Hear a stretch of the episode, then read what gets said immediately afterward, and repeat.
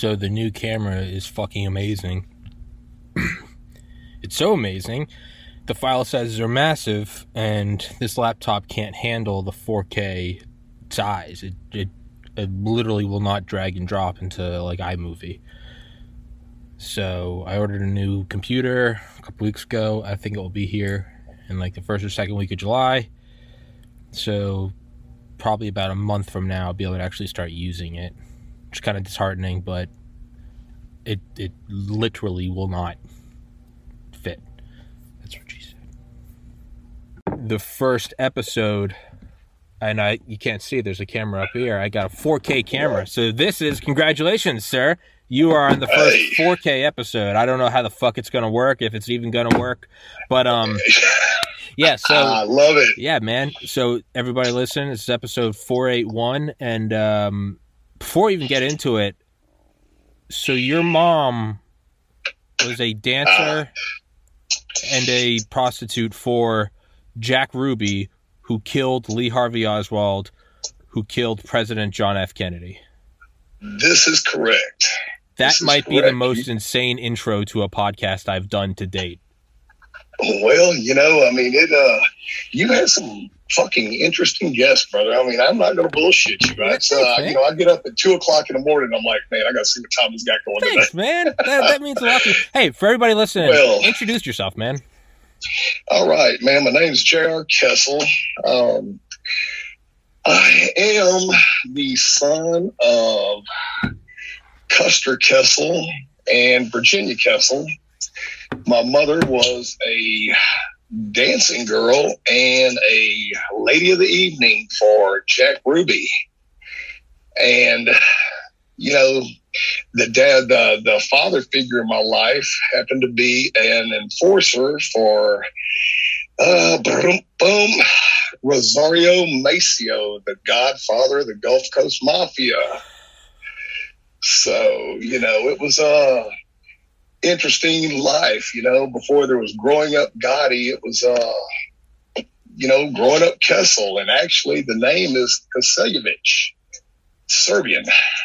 That's insane. And hey, for all, just to make this clear, I to everyone listening, I wasn't saying that when I opened that. I wasn't saying that disparagingly. I think that's fucking awesome. I think that's fucking awesome. Your mom was a lady of the evening for Jack Root. That's insane. That's awesome, dude. I'm gonna tell you what, you know, and to be honest with you, Tommy, it's not like, you know, this is outside of my wife and just the family. This is the first time I've ever discussed this with anyone. I mean, you were like, you know, hey man, you got the exclusive. But thanks, man. Seriously, I mean, it was yeah, you know, I mean, I've been following you for a while, and I was like, you know, this cat right here has really got it going on. And I mean, I think it does something, you know, I could add something to the mix. I mean, you know, dude, we've got astronauts, we've got Delta Force operators, you know, we've got, throw it in. Throw in J.R. Kessel. Yeah, man, you know, the dad, my father's actual name, Serbian name, was Konstantin Kosiljevic. That's so badass. And they could not, my grandparents immigrated over here, oh hell man, right after 1900. My grandmother immigrated in through Galveston Island, and my grandfather through Ellis Island. So is that, you know, as time progresses, my grandfather ends up on Galveston Island, which was a huge hub for Serbian people. I mean, it was a real big hub. And he was one of the guys that, you know, ended up building the seawall there in Galveston after the 1900 storm. So he was part of that project and raising the island and everything. And then, you know, come April 3rd of 1912, Konstantin Kushevich was born to this world. Your dad was born like 5 days. Let me look that up. I think you said it was 1912. What was the date? April 3rd, 1912. Let me, hold on. Let's see. That was 11 days before the Titanic sank. Yeah, it's amazing, man. I mean, you know, the crazy shit of this is my dad came into the world and seen so many technological advances, you know, being born when he was, but the one thing he didn't see was cell phones and things of that nature. I mean, hell, home computers were just starting to be a thing. He passed in 97. So it was one of those situations where, you know, growing up in that household, it was very interesting, to say the least. Fuck yeah. Yeah, and so for everybody listening, so I don't even remember what the episode was, but it was something brought up with JFK, and you left a comment about, I don't even remember, but it was something about JFK, and we just shit, and you were like, man, if I could tell you some stuff off, and I was like, well, hold the fuck, and I was like, because sometimes people will lead with that, but then they're just blue balling you, and you contact them. You're like, what'd you have to say? And they're like, oh, and they send you like a conspiracy link. You're like, why are you wasting my time? But some people are man. Like, some people have a story, and more guests than not, but I would say we're probably at like 10 or 11 guests now of people who have been commenting on videos or something.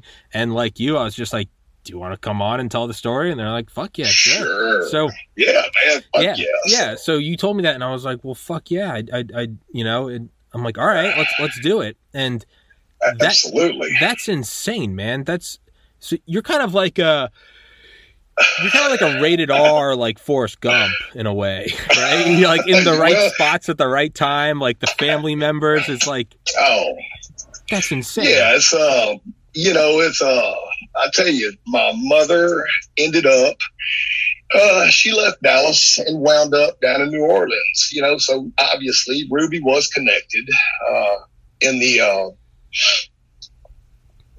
bent nose world, as they want to say it. So, you know, she wound up down in New Orleans, and lo and behold, she ends up with one of Carlos Marcello's boys. And from everything that I've been able to gather over the years and family members, he was apparently a pretty brutal fucking dude, and he was beating the shit out of her on the regular. Well, my mother being part German, part American Indian, you know, the temper flares, and she lit his ass up and gave him from everything that she ended up telling me before she passed. She gave him a dose of 9 lead injections. Jesus. And he wound up dying in the hospital, and she went on the run. Wait. Now. So your mom injected him with lead? Yeah. That's 22 caliber lead. Oh. I'm a moron. Yeah. If you can't tell, I'm a moron. I'm like, where'd she get lead injections? You're like, it was a gun. It was a gun, you moron. It's dude, you can tell how stupid I, because Dale will be like, you know, had to go consult with some enemies. I'm like, what'd you say? And he's like, I shot him in the face. And I'm like, oh.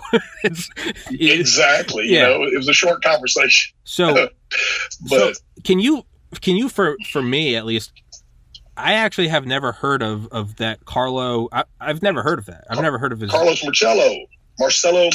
Can you give us a little background on him? Yeah, he was the godfather of the New Orleans Mafia. And, you know, I'm trying to think of the guy's name, the attorney that went after, God damn it. Oh, his name was Clay. He went after the guy they claimed that shot the conspiracy to kill Kennedy. And it all revolved around a bunch of people from down in New Orleans and everything else. Yeah. And, isn't that what the movie JFK is about? Exactly. Yeah. The one, Oliver Stone did. So, yeah, my mother went on the run. She got on the lam. And so between the time she leaves New Orleans to the time she reaches her final destination there, not final, but where she wound up at was Galveston Island. Mm-hmm. Now, let's kick back to my dad. My dad was an enforcer for the Maceos, Rosario. They called him Papa Rose. And, They said he was a brutal son of a bitch. So, I mean, you know, my old man ended up going to work for him. Dad was a 9th grade dropout. You know, you got a mom, a dad, and several brothers, sisters. Your dad is no longer able to work. And at the age of 13, he drops out of school. Well, yeah. Lo and behold, he went to work for a man named Nick Cantini, Cantini's grocery store. Okay.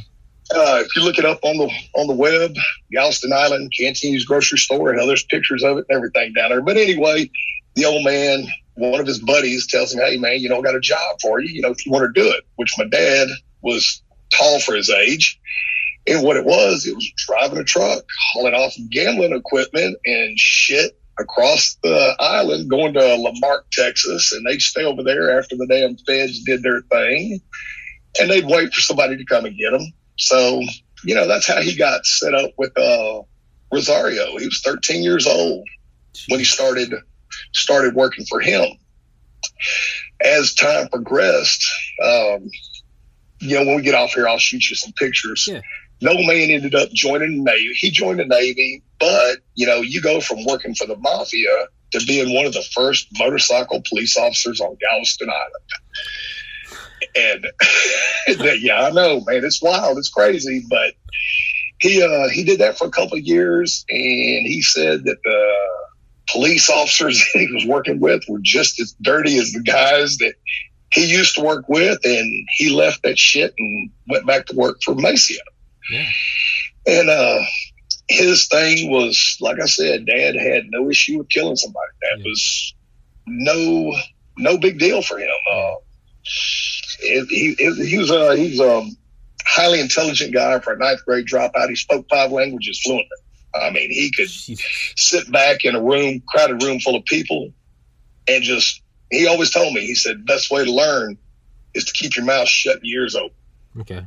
He said, you'll find out more about what people are plotting and what they're going to do.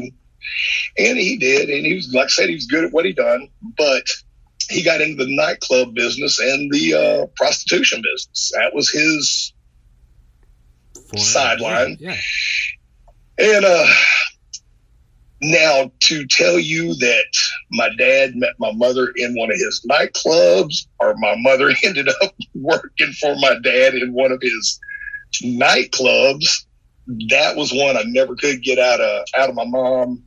Dad never spoke about the life very much. It was very, very minimal, okay, to say the least. Okay.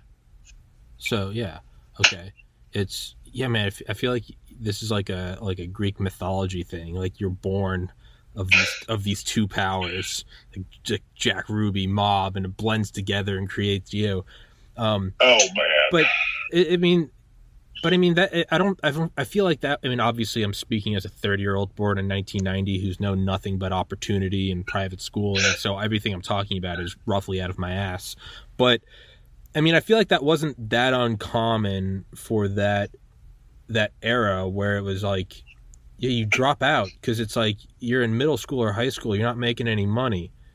And it's just, it was very black and white where it's just like, drop out, go get a job at a railroad. Go, you know, yeah. And you know, a lot of these guys, their, you know, parents were World War II vets.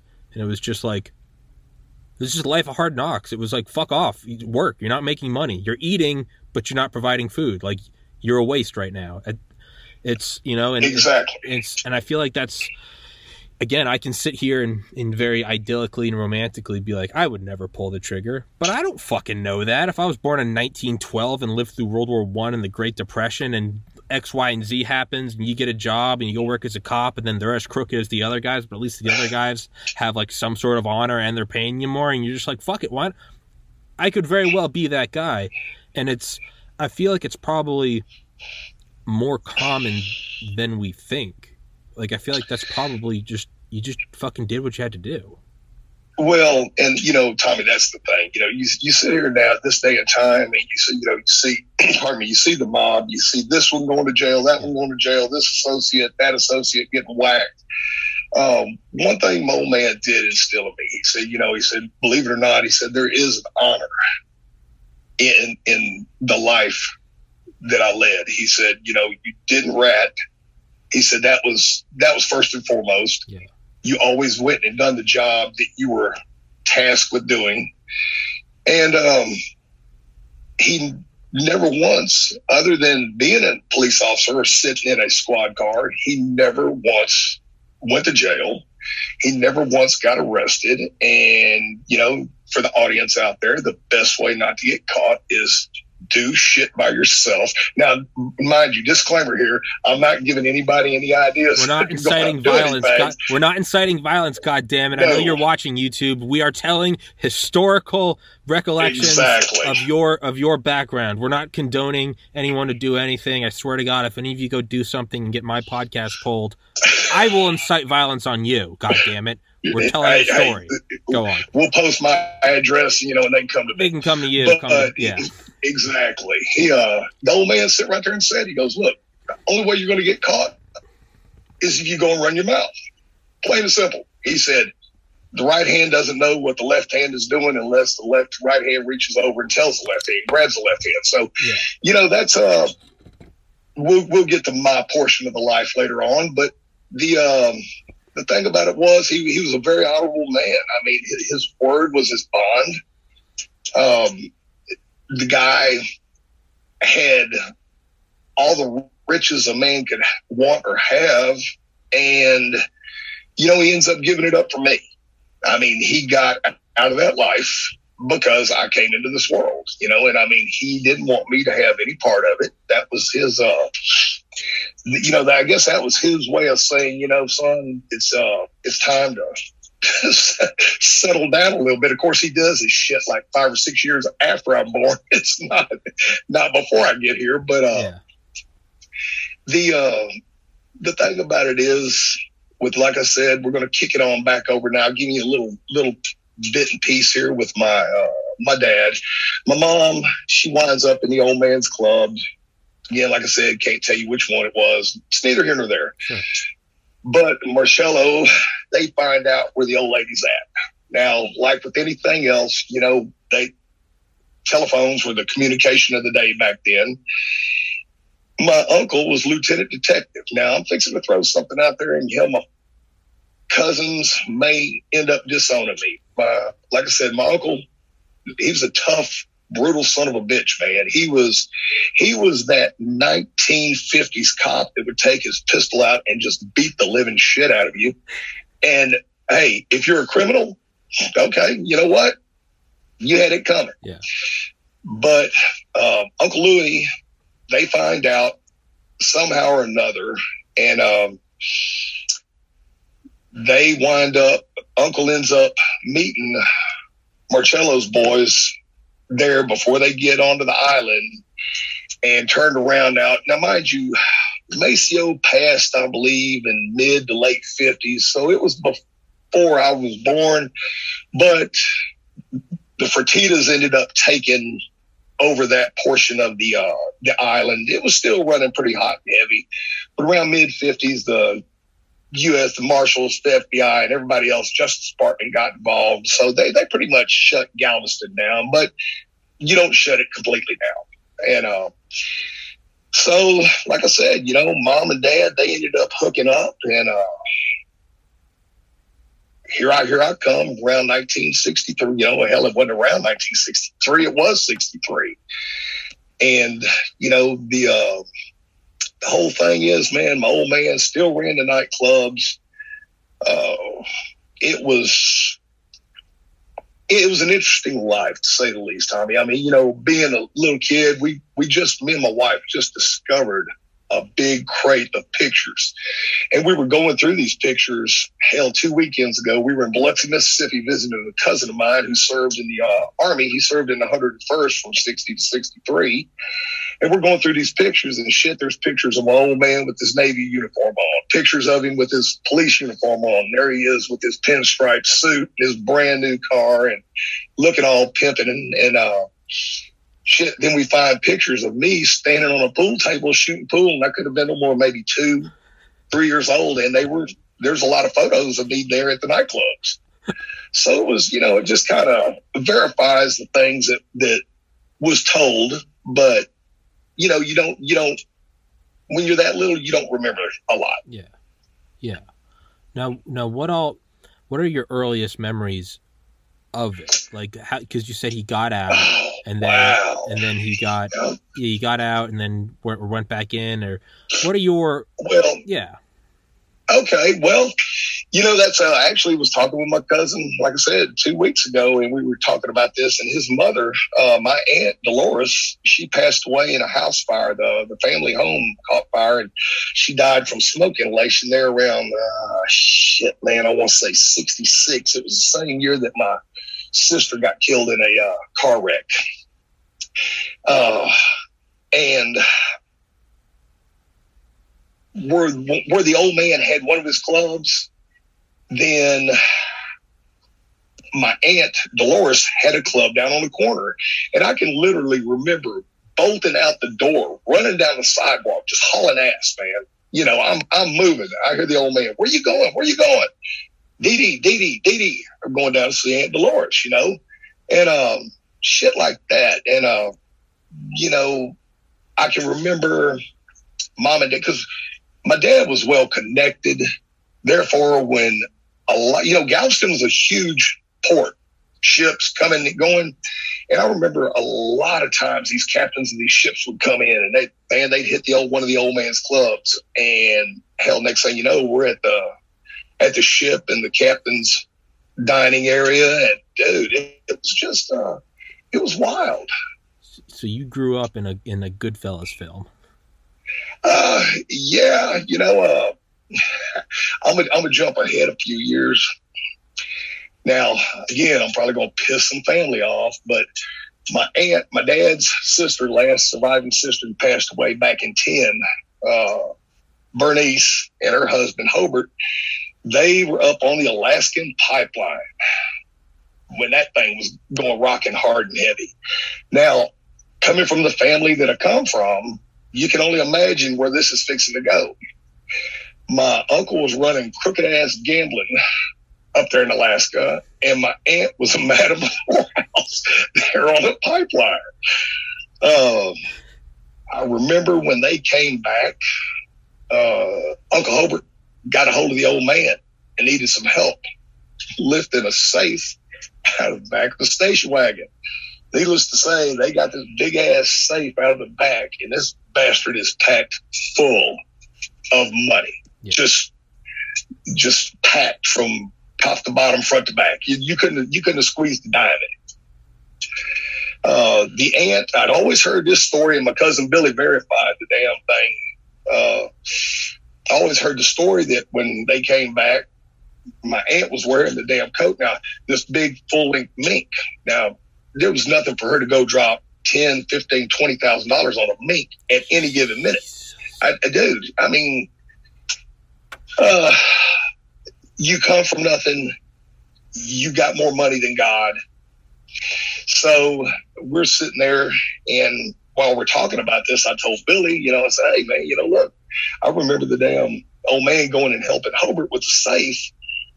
And I said, "But I always heard about Aunt Bernice with this full-length mink." And he said, "Yeah. Now, mind you, my aunt was 4'11".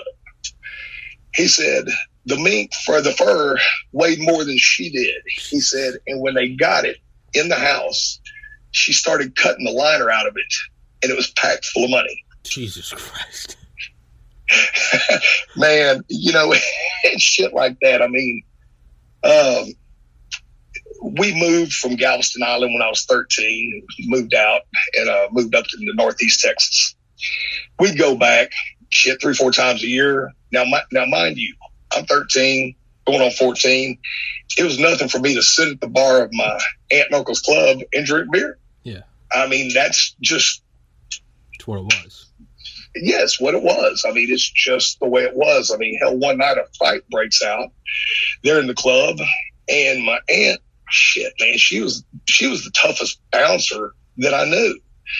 Guy ends up pulling a gun. She went flying across that club, smacks the fuck out of this guy, takes the pistol away from him, and then run both their asses out of the club. So, I mean, you know, it was just shit like that on the regular, that anything is possible at any given minute with my family. Jesus Christ.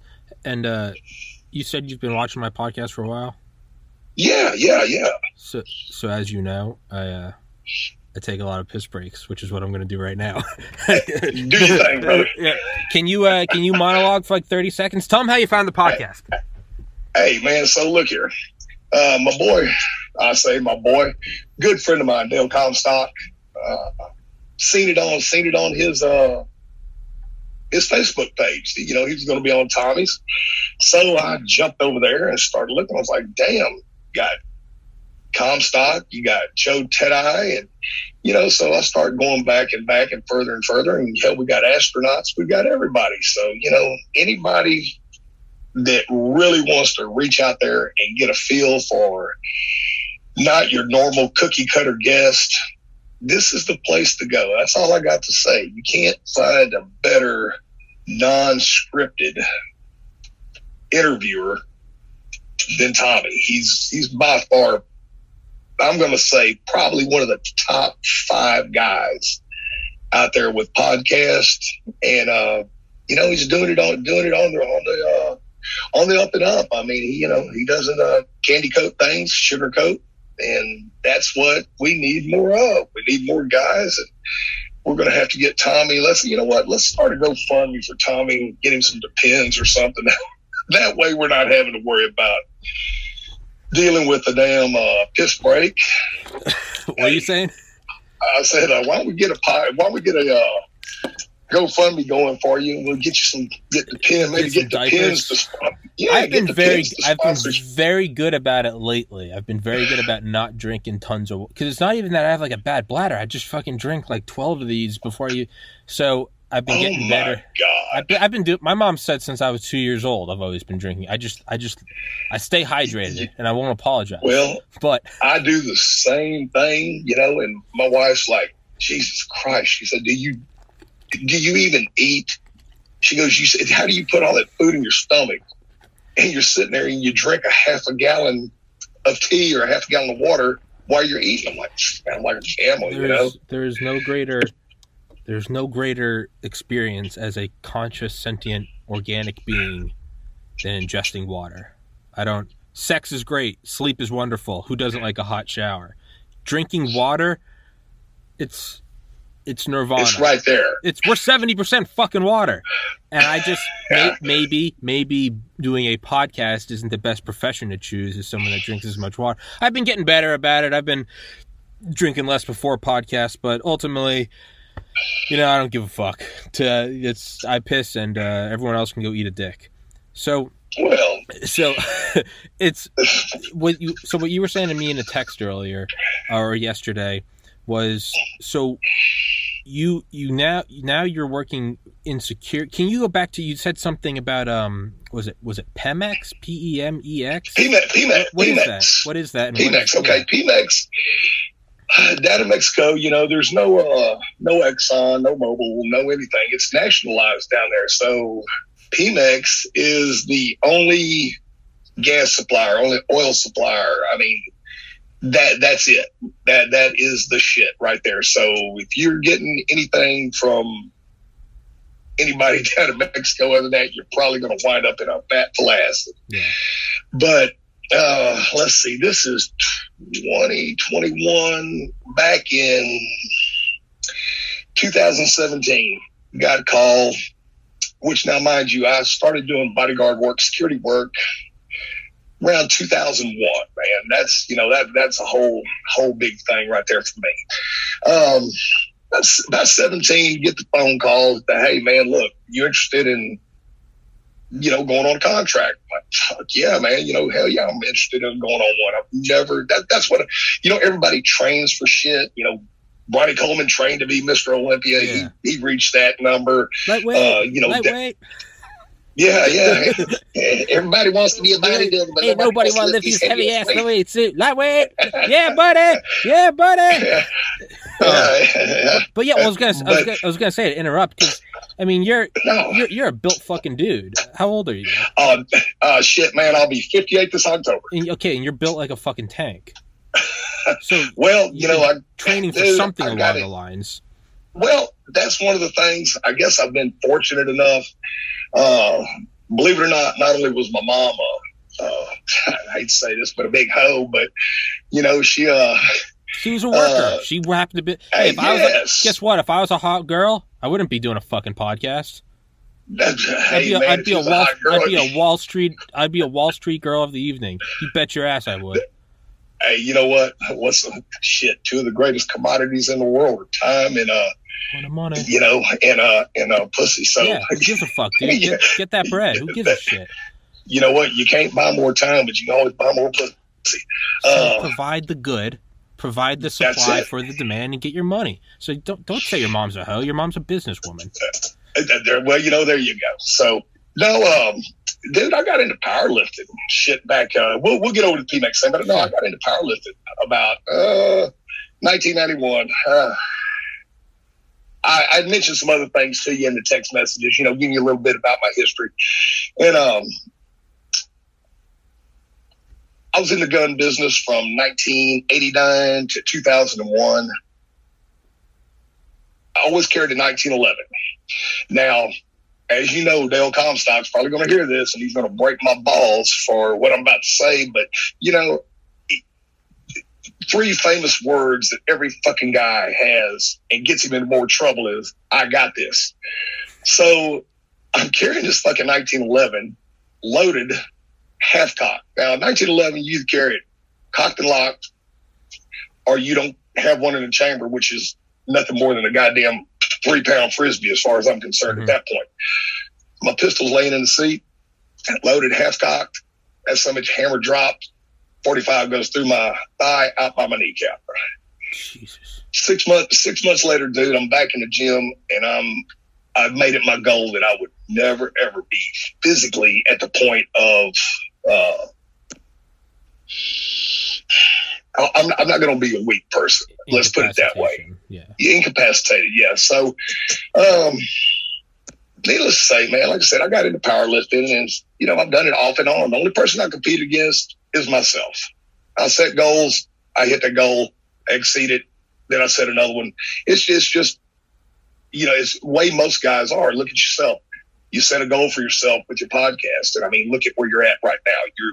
You're kicking ass, dude. I mean, there's no other way of putting it. Thank you. I mean, nobody out there has fucking guessed that you've got.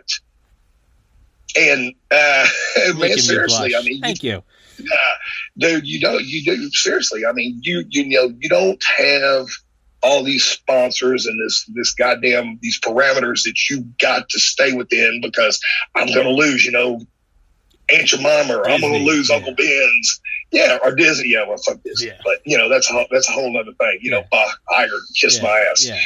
Yeah. But, yeah, so let's get on over to PEMEX. Yeah. So we get there, and when we do, start training. And for a solid year. Now, a friend of mine, I'm going to throw his name on out there because I'm going to tell him about your podcast. I'm going to get you some more followers, bro. Thanks, man. And Ken Brown, this guy here is Marine veteran, kind of one of them guys that same thing, set his mind to shit. And, you know, went through Whip's program in his early to mid 40s. He was with, God damn it. Hell, he's done security work for Biden, Hillary Clinton, Pelosi, all of them, but he worked State Department. But I'm trying to think what the fuck is it? DSS, something like that. Yeah, I had on a guy. Well, fuck, now I can't remember his name. But yeah, but you know, he worked in the State Department, and it was something called. It's not the Secret Service, but it's basically the Secret Service kind of. Yeah, these guys have serious. Okay, now I remember who he was working for. He was working for Ambassador Stevens. Okay. When Chris was over in Jerusalem. Okay. So his call sign is Tex. So Tex goes back and forth. They're going from Jerusalem, Gaza Strip. They're going back and forth. But anyway, he contacts me, and you know, I've trained with him pretty damn good bit. And he said, you know, hey, look, got something for you. And we got another friend that they contacted. He goes by call sign Tweaker. And so you got to mind, Tweaker's about 6'2", about 330. Now, it's a big boy. This son of a bitch is faster on his feet than most guys that are 6'2", 175. I mean, he's fucking just light on his feet for such a big guy. But anyway, we trained for a solid year. I mean, every Saturday, Sunday, we're putting at least between 9mm and 5.56, we're probably putting 3,000 to 4,000 rounds downrange every Saturday and Sunday. That's each one of us. We had another Marine veteran, Brandon Nix. He went by Man Candy. That was his call sign, Man Candy. Pretty boy, man. You know, got the beautiful hair and the beard. You know, the contractor beard. Yeah. I mean, you know, he's rocking that Man shit. Candy. So yeah, Man Candy. So you know, we all we worked our asses off, and Tier One Special Missions Group was the company that we were going to work for. Now, mind you, never could I imagine being on the level of a Dale Comstock or a Joe Teti. That's never going to happen. But they're not, you know. Well, dude, they're gods among men. I mean, they're those guys are just they're shit. Fucking, it's dude. They're on a different. Sorry to interrupt. Yeah, they're on a no. I got to go shooting with them a couple months ago, and they're. It feels like you're playing a video game. You're like, no one's supposed to be able to like know this much shit and handle weapons this well and know every little thing. Pick up any weapon. Oh yeah, this is the way you got to do this. You want to do that. You tell them you want to do this, and it's just like, you know what I think of is yeah, you pull and shoot. They're like, there's 27 basic steps, and I'm like, what? But sorry, go on. Yeah, no, they're predators. No. That's all right. That's right. So you know, weird shit, man. Like I said, I was in the gun business for 12 years, and in that time I acquired a lot of personal weapons. Hell, I've got an M16 that a U.S. Marshal was carrying the day that Vicki Weaver was killed. He was carrying it at Ruby Ridge. So I've got that gun in my vault. But anyway, let's kick it over. Due to ITAR, which is the weapons, you can't carry weapons from one country to another country and all this bullshit. So all the damn hard work and training we done for that solid year, we're getting ready. We go down to Houston. We talk to the project manager, deputy project manager, who happened to be Ken, Tex. And, man, we're good to go. You know, they're looking, it's like a $40 million a year deal. There's 1,200 of us going. And out of that 1,200, there was 2 civilians. It was me, myself and Tweaker. So we're like, fuck yeah, you know, we've busted our asses. And then we get a call one weekend and said, hey, man, you know, we pulled the plug. PEMEX wants to cut the security force in half.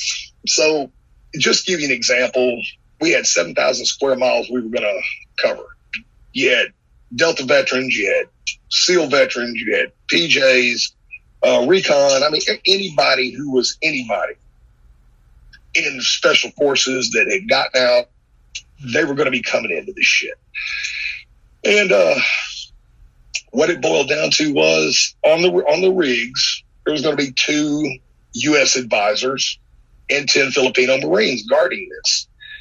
Well, PEMEX wanted to kick it back to 1 U.S. advisor and 10 Mexican nationals, all armed up with M16s. And I was like, fuck, man, you know, here we are busting our asses, and you mean to tell me that we're going to have the thieves policing the thieves? And Tex said, man, look, he said, I'm pulling the plug. And I would say probably 99.5% of those 1,200 that were going were all contacts of his through the years of him doing State Department shit. So it ended up pulling the plug. But in the meantime, you know, hell, man, you know, I had the good opportunity to do a lot of personal details and things. And I can't really complain about life, man. It's been good. Yeah.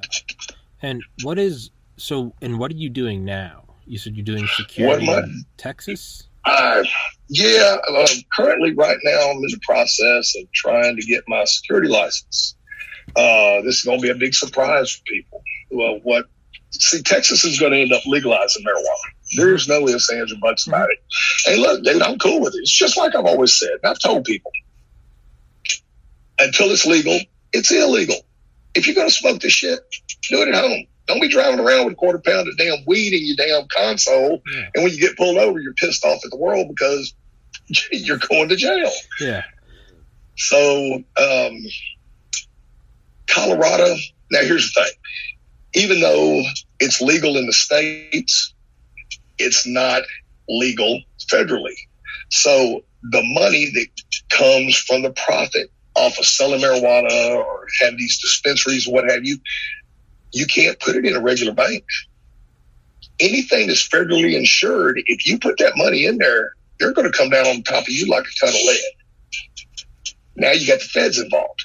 So what we're looking at is trying to acquire a damn bank that was closed, find one that's been closed, and get it in armored SUVs, transporting marijuana, transporting money. When you said find one that's closed, no. I had a brain. Find what that's closed. I'm sorry. A bank. Find an old bank. Yeah, a bank. Yeah. Okay. Yes. Yeah. Yes. Big old. You got your. Yeah. Yes. There you go. Okay. And there's shit. Colorado. That's where I first got the idea when Colorado started doing it. And I'm thinking, okay, sometimes I have a tendency of procrastinating, and this is one of those instances. Now I'm like, shit, I ain't getting no damn younger. Money ain't gonna be coming at me like it used to. So it's time to make some moves, man. Try to get some shit going. Now, fun note, I had on a guest who was an armored truck driver. I don't know if that would help. I could put you in touch with him. I don't know if that would help. Hey, dude, look, you know what? If he's from here in Texas, absolutely.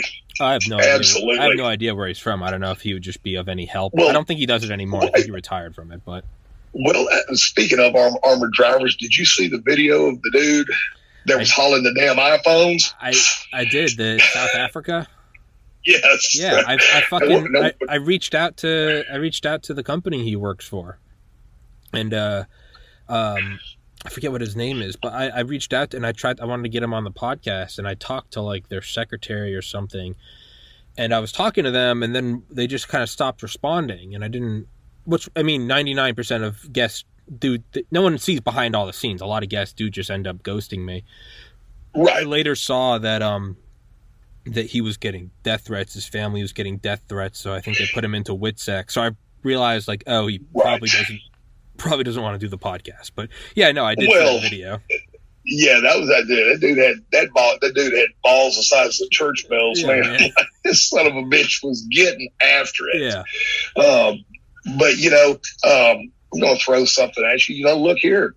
We're getting back on. I'm gonna go back to my old man for a second. So.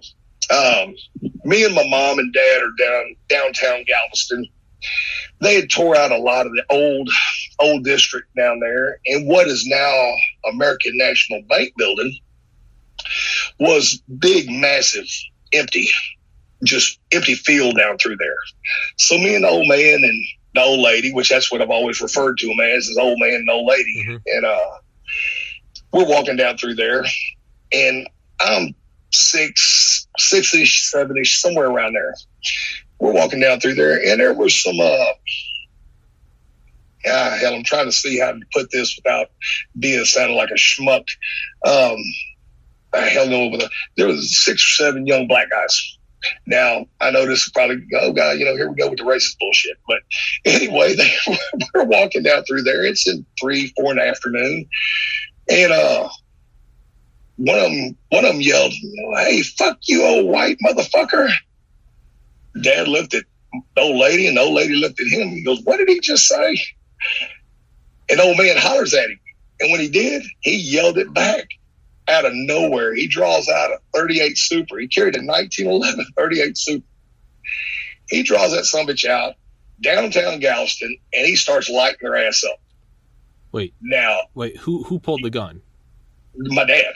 The old man did. The old man pulls the gun out. Starts shooting at him. Oh, yeah, dude. That, I'm telling you. Christ. Hey, look, the old man, old lady, we're at church one Sunday.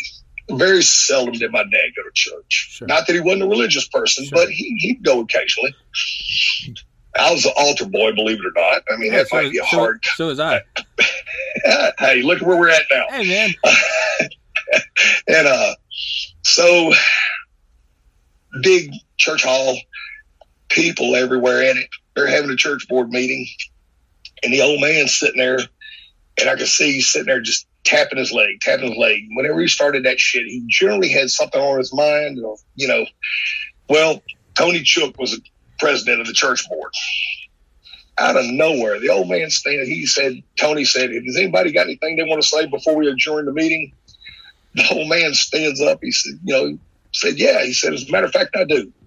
He said, you and that fucking puppet old lady of yours, he said, have stole enough money from this church. He said, and that shit ends now. And about that time I looked, and the old man sitting there with this big-ass K-bar knife in his hand. He said, me and you walking into the alley, Tony, and I'm coming back. Well, at this point, my mother, my aunt, three of my aunts, a couple of the uncles, they grabbed the old man. It was like grabbing a bull. And I was like, God damn, is my old man crazy or what? Which, again, at that age, I really had no idea what he did. Mm-hmm. So, it's shit like that. And then I was, oh God, buddy, I was about 13, 14 when we moved up here. Now, mind you, manners was everything for the old man. Mm-hmm. I mean, respect and manners. It didn't matter. Black, white, brown, man, woman, yes, sir, no, sir, yes, ma'am, no, ma'am. Yeah. We're sitting at the dinner table. The old lady sat to the right of him. He sat at the head of the table. I sat to the left. You could offer me $1 million right now to tell you what I popped off at mom at the dinner table. All I remember is seeing this big ass giant hand coming through the air with this vapor trail behind it. And dude, I pushed away from the table and hit the ground on my back. I'm like, fuck, I dodged that bullet. Well, by the time I hit the ground, he had done stood up and he done kicked me in my ribs 3 times. Jesus. And he told me, he said, get your ass up, boy. And I'm laying there trying to get my breath, and I'm shaking my head no. He said, get your ass up. I shook my head no again. He said, I don't understand sign language. He said, get your ass up. I get up. He said, I'm going to tell you one time and one time only. If you ever mouth at your mama like you did just then, he said, I'm going to take you outside. I'm going to treat you like the grown man you think you are. Oh, fuck. Now. Let's fast forward about 4 years. Senior in high school. Your audio cut out. There you go. I had a call coming in. Yeah. I weigh, hell, at this point, I'm weighing shit 140, Hell, I got some hair on my chest, got a full beard, Hell, I'm a grown-ass man. The old man, he was pretty sick. He didn't believe in doctors. So trying to get him to go to the doctor was impossible. But again, let's go back. I'm standing there in the house, and he's in his recliner. And Tommy, sometimes you let your mouth overload your ass, and this was one of those cases. I'm sitting there just busting them gums up and down, 90 miles an hour. He's sick. He ain't going to do shit. He gets up out of his easy chair. He doesn't say anything to me. He walks right by me, just nonchalantly. He walks over to the kitchen, opens the drawer up, gets an ice pick out, and came straight at me. My mother grabs it, and she tells me, she said, you get the fuck out of this house, and don't you come back till tomorrow. I was 17 years old when that shit happened. I was 35 years old when my old man passed. That incident was never mentioned. And you know something? That ice pick still sits in that drawer to this day. As a reminder, that respect is everything. Yeah. It's I had 3 brothers, and I think it was probably same thing. Respect is everything. And yeah, I was a jackass teenager, but I can only imagine if I ever pushed my dad's buttons, I would have paid for it. I never did. I never found out. I never called his bluff, but I didn't need to, because same thing. It's I think it was implied that that we showed my mom with respect. We showed my mom respect and we showed my dad respect. And absolutely, you know, absolutely. It's like we've never nuked North Korea, but it's been implied for the last 75 years if they pop off, we're going to treat them like the we're going to treat them like the first world country that they think they are, right? So exactly, you know. So let's not cross the DMZ and see. Yeah, exactly, exactly. So whereas you went across the DMZ and got your ass kicked, I saw the DMZ, and I never went across it, but I can only imagine there would have been repercussions. And hey, I've said on this podcast, and I will argue it. I have the greatest two parents in the world, incredibly strict, incredibly tough on us, but I have the greatest two parents in the world. I would never. To this day, I would never challenge my dad. Motherfucker, rip my head off. Dude, I'm going to tell you what. And this is coming from someone that lost his dad, you know, back in 97. And that one right there, that's the one that punched me in the gut the hardest. Me and my mom, we you know, parents, relationships and everything. My mother was a raging alcoholic. Sure. So growing up, that was one of the things. My dad left the life he was in and went into construction. So it was a hard thing, man. And, you know, the only days that I didn't get my ass beat black and blue was Saturday and Sunday was because the old man was home. The rest of the time she was drunk. And, you know, and don't get me wrong. I love my mother. I love her to death. Sure. Same with my dad. Like I said, their backgrounds have no bearing on my love for them. Sure. But you know, these kids this day and time, they don't fucking have a respect for their parents. It's a friendship relationship. And yeah, that's one thing I always remember my mom saying when we were growing up, and I didn't understand it. And she would be, you know, when I'd be like, how come I can't go over to that house for a sleepover or something? I'd be like 14. And she'd be like, because they're friends with their parents. Right. And I was like, I just took it as I was like, yeah, I mean, yeah, I love my parents. And it was like, they're friends with their parents, right? Me and Dale are friends. Right. Me and someone else on Delta or one of the people working for him, they're not his friends. They're under him. Right. My parents love it. Their love is infinite. When growing up, I would say now I'm friends with my parents more. I would say it's much more friendly now. Not to say it was ever unenjoyable, but yeah, it's a friendship buddy-buddy versus growing up. It was very, yeah, infinite love, but also like you were never an inch away from walking over the DMZ. Right. Oh, absolutely. You know, but you know what? That's So for everybody listening, we had a private conversation towards the end, and for my own privacy reasons as well as his, just personal kind of emotional shit, life shit. Gonna cut that out. No need for it to be, because it's not fair. He and I can talk about this shit. It's not fair to our family members, so that's not going to be up. But the first half of the conversation will be. And Mr. J.R. Kessel is going to come on here for a part two, and we're going to go into the other insane stories he has. And fuck yeah, brother. Thank you so much for coming on. Hey, man, thank you for inviting me. Absolutely. I really appreciate it. Absolutely, man. I'm, you know, glad that somebody got the actual exclusive on this shit, because I've never discussed it. Fuck yeah. Well, hey, let's wrap this bitch up, and I'm